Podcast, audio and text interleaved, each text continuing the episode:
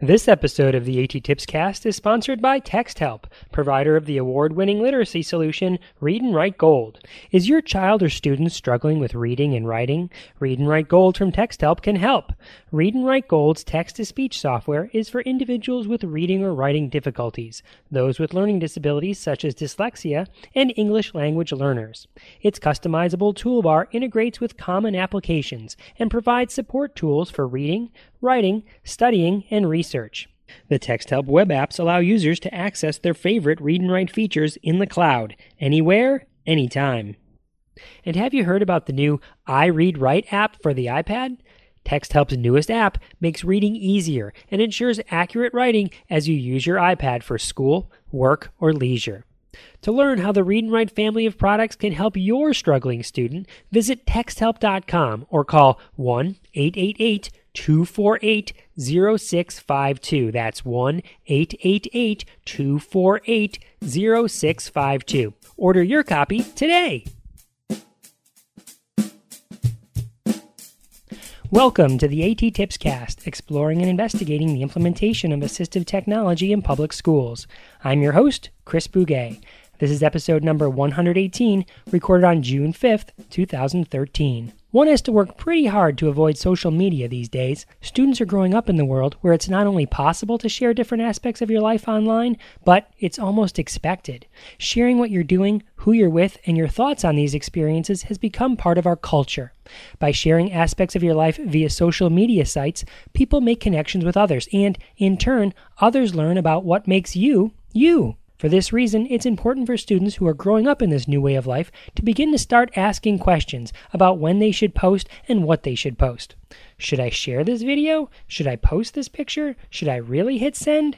Educators can help prepare students to thoughtfully consider these questions in a closed, safe, and facilitated environment, allowing them to have the experiences they need to make healthy, smart choices for later in life. One tool that helps provide a platform by which educators and students can make this all happen is edmodo.com. Although I've experimented with Edmodo in the past, having even created an AT Tippers group in Edmodo, used it during last year's VSTE conference, and even helped some colleagues set it up as a follow up course to a face to face professional development experience, I'm not a classroom teacher using it day in and day out with students. And that's why I invited fifth grade teacher Michael Milliman onto the AT Tips cast to tell us a little bit about how he's using AT tip number 359, edmodo.com.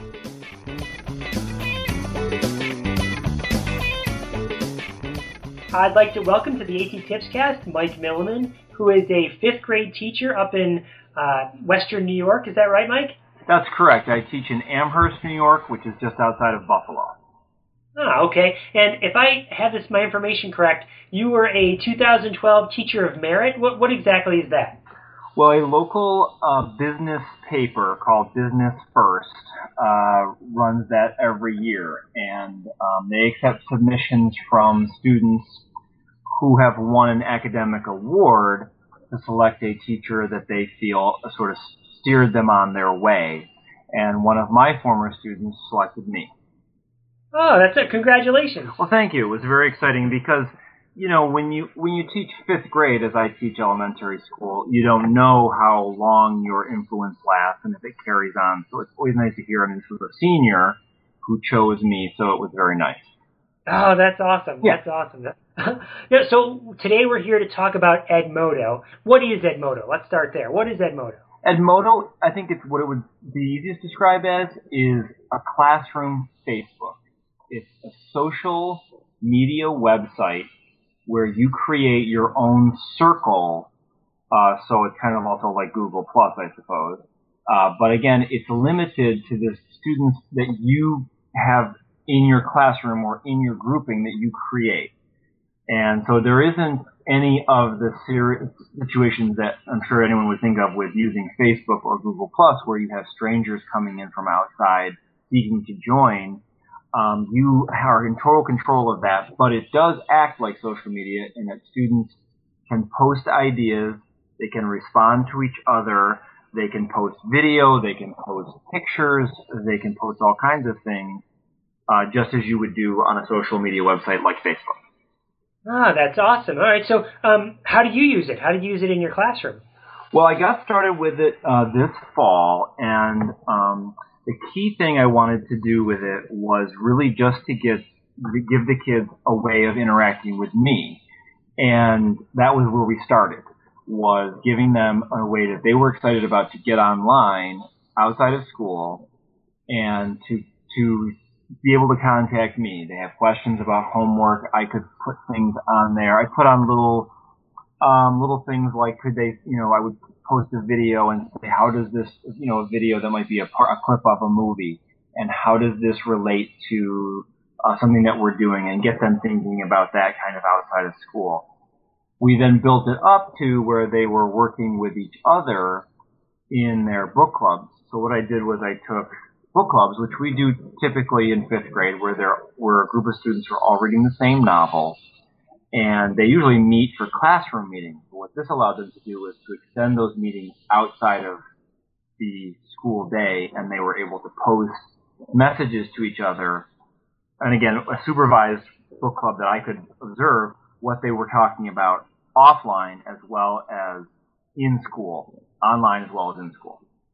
Okay, so if I understand it correctly, they're all reading a book. That maybe they get to the end of the chapter, they have a little discussion, but they're out of time. The bell rings. They have to go to PE. They have to go to art or whatever, um, and they want to continue that discussion. They can continue that online. They can, and they can. So they can get online and they can post their their question or their idea, and it's it's great for those questions that they really want to get answered at that moment, which might be a vocabulary question. It might be, you know, what are they talking about? You know, where, you know, where are they right now in chapter three? Like you're kind of lost as a reader and you're not really sure what's going on.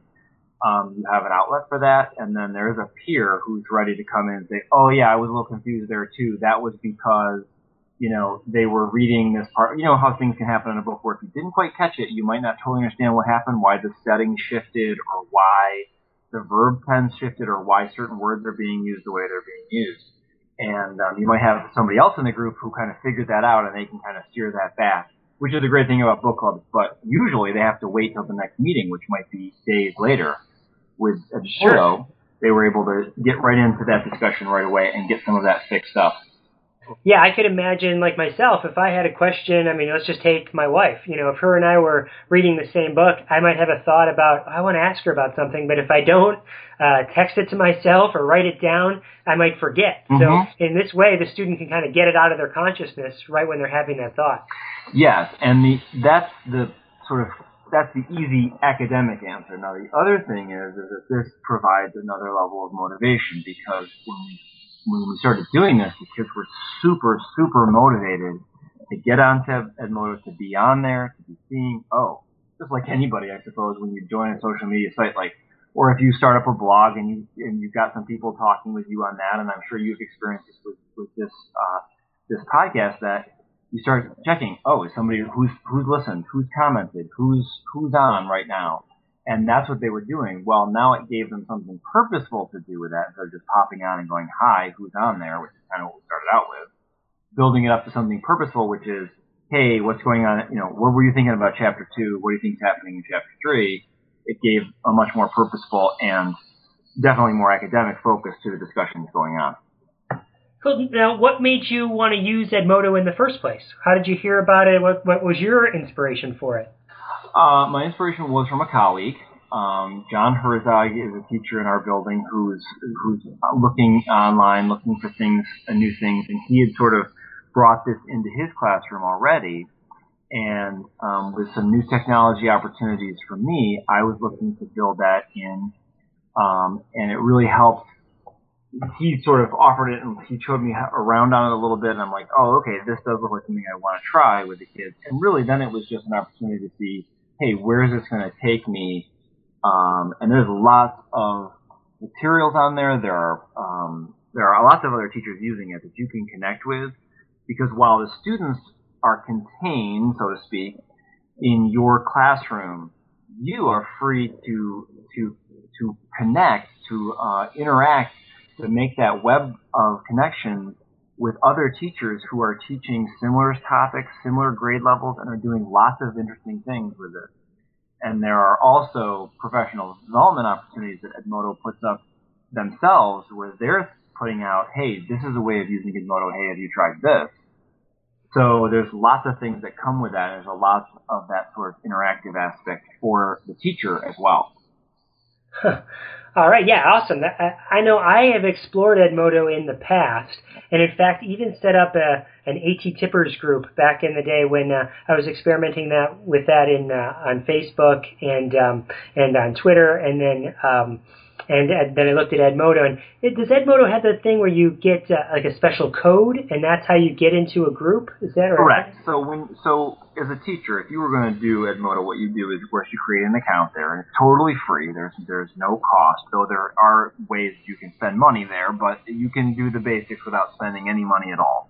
And what you do is you yeah you can create a group. So if you were teaching something where you had multiple sections, you could create section you could create one giant group of all of your you know, sixth grade uh, earth science classes, or you could create individual groups. You could create your sixth period, your seventh period, your eighth period, or whatever you wanted to do. Each of those groups gets a code, and only the people who use that code can get into that group.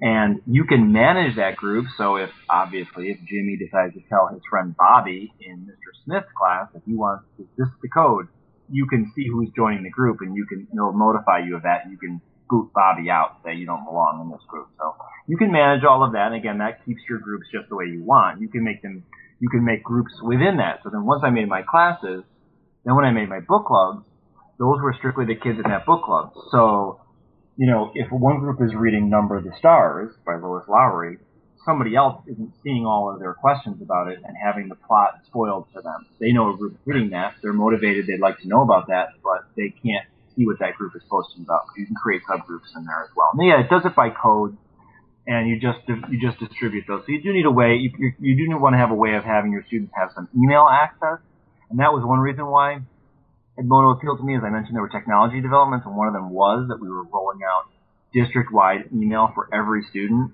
three, oh. five, all the way up. So all of my kids, I could guarantee had email. Could they get it at home? Maybe not, but they could definitely be on email in the school when we had computer time. So that in that way, that every student had their own account. Yeah, every every student had their own have their own email account. It's a G, it's, it's a thing through it's a program through Google, so they get a, they get their own Google Drive, their own uh, Gmail account. Right, the uh, Google Enterprise. Yes, I think that's it. Yes. Yeah, and then so they um, but then with Edmodo, did, did you create an individual account for each student with their email address, or is there a, a different way of doing that? Um, that's what I did was I went through that and yes, each student creates their own account. So they have their own profile page and they love to change their picture and put up their own, choose their quotes for their page and all this kind of stuff like that. And they, they really get into that, um, sort of social media creation um, which they're dying to do. I mean, I teach 10 and 11 year olds, and most of them are on the outside looking in on social media. A few of them are into Facebook, though they, I know they, I asked them, how many birthdays have you had this year? Because I don't think you're supposed to be on Facebook, but um, they've seen it, they know what it is, obviously, and um, so this is to them like they're being let out to play, and they're really excited about creating their sort of image out there. They're taking pictures of themselves, they're putting those things up they're posting videos of ideas that they have. Uh, we had, I had, I, you know, I would post problems for kids to solve, and they would, they would, they would post their videos up of how they solved those problems. It was really sort of an exciting development of having kids teaching kids different ways of looking at math problems. This is a nice, safe way for them to learn how to make decisions about what should be posted in social media and what, what shouldn't. With somebody um, who's not their parent somebody who's definitely observing it, and that a very small, limited group of people that are seeing it. Unlike where if you're posting this out into the world of Twitter or whatever, there, you know, there's no there's, there's no control about not only who's watching but where it's going. So yes, that part of it is, is a definite thing that is a huge teaching tool for kids' lifelong access to technology and their role as a user of technology. And then, like you said, you're you were using it to post student videos. So, as far as a form of expression, it wouldn't just be that um, students would type into Edmodo. Although I, I think that's one feature, right? You can people can comment using text. Oh yeah. But they're they're creating uh, they can create videos and post them up there, right? Yeah, that was an exciting development. That was really one of the key pieces that I definitely want to roll out sooner as I become more adept with this. Is using it for that, and particularly in the area of mathematics, um, where I've now given them a problem, something a little longer term than homework, because there needs to be some time for it to percolate, and and it also needs to be something where there's more different ways of looking at the problem. Students approach that, and then they could put these videos up, and then they're getting these multiple different aspects of, oh, that's how Mateo looked at it, but this is how Emma looked at it, and this is how Jane looked at it. So they get that, and again, it's that opportunity of, like you're saying, practicing what they're going to be putting out there as a person using social media, but also the appropriateness of that and the reactions that come back. Like you're saying, the comments, that's important too.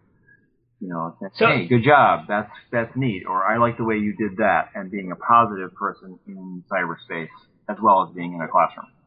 Right, they're they're practicing good digital citizenship, but they also with the videos they could watch the watch it over and over again mm-hmm. to get the content. So if they missed something and they didn't even maybe knew they missed something, they could watch it over and over again. Uh, it just seems like a really well-rounded tool that you could use um, to, to, as almost as a classroom management for all your content.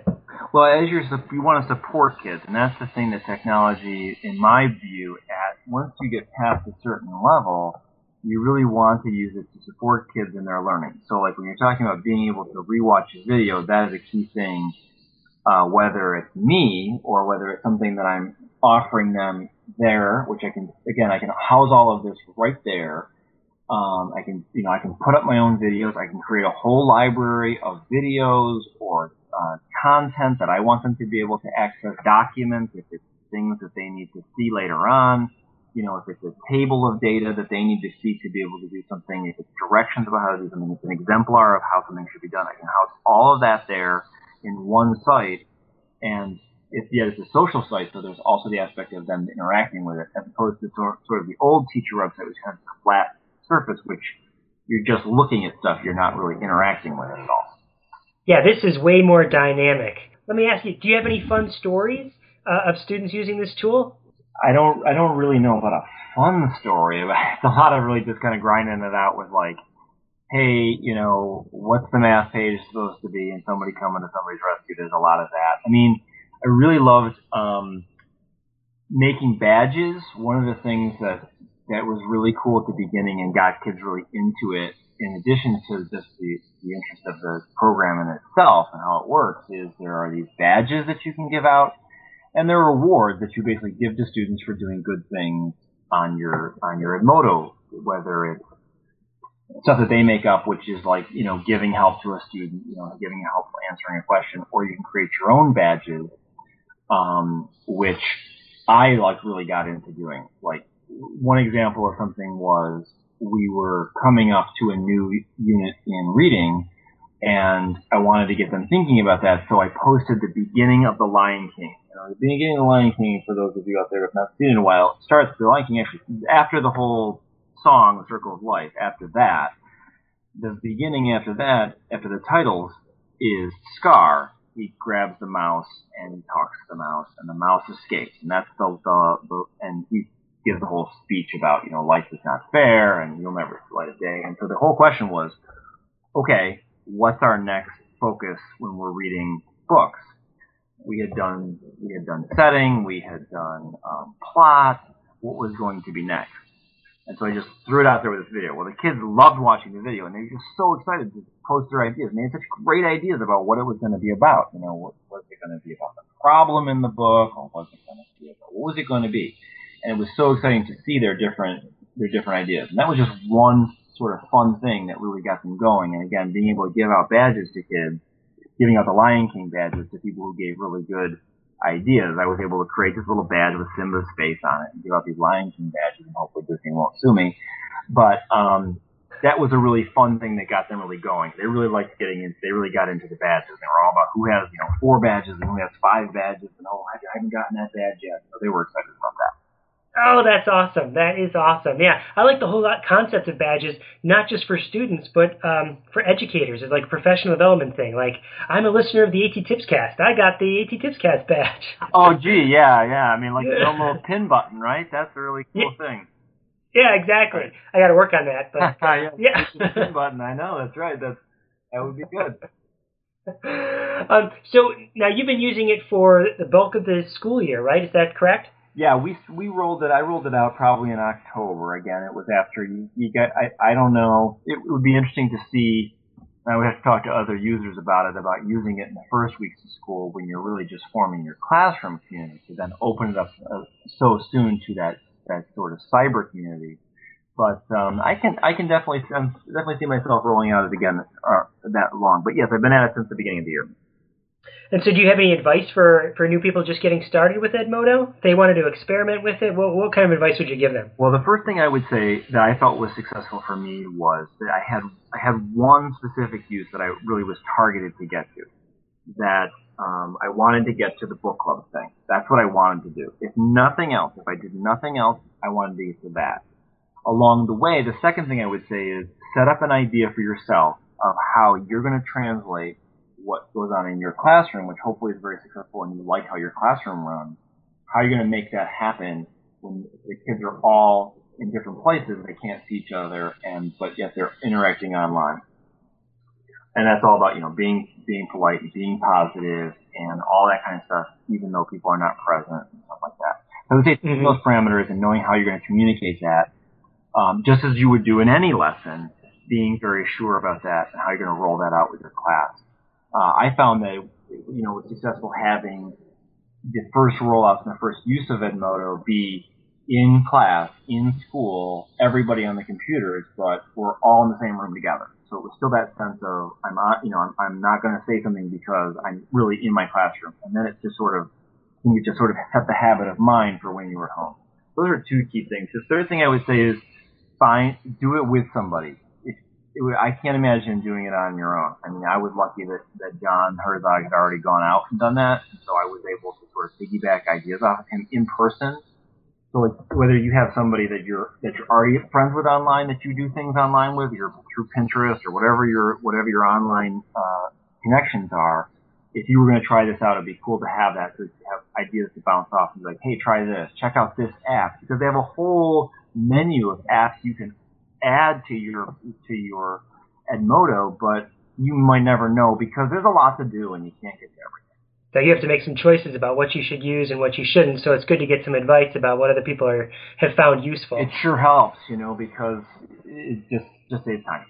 Awesome. All right. Well, any final thoughts about Edmodo? Because it sounds like a great tool. Well, it really is, and I'm excited about it, and it's getting better all the time. I mean, they've added you know, they're adding new apps all the time and new opportunities for you to make it, you know, fit in with things that you're trying to work on. I mean, everybody's trying to nail down the Common Core. Everybody's trying to ramp up their, uh, their kids reading and they're reading for nonfiction and they're adding those things all the time. So it's really going to be a useful tool for, again, getting that going and building that home to school communication with your students. Sounds great. All right. Thanks for being here, Mike. Thanks for participating in the AT Tips Cast. Hey, you're welcome, and it's a great podcast, and keep it going. I'd like to thank Michael Milliman for coming on to the show and sharing how he implements Edmodo into his classroom. Whether you're hearing this now as it posts at the end of the school year, or sometime in the future at the beginning of the school year, or anytime at all during the middle of the school year, I hope you consider investigating Edmodo, connecting with like educators, and implementing it or even something like it in your classroom. Before I sign off, I want to remind you that Beth Poss and I will be presenting at the Texas Assistive Technology Network Conference on June 11th. We're going to be talking about different strategies for spreading the practice of universal design for learning across your institution. If you're going to be in Houston on June 11th, we'd love if you came by and spent the day with us. I'll have links to everything over at attipscast.com. Until next time, may all your interventions be inclusive, may all your strategies be supportive, and may all your social media experiences make you feel more connected with others.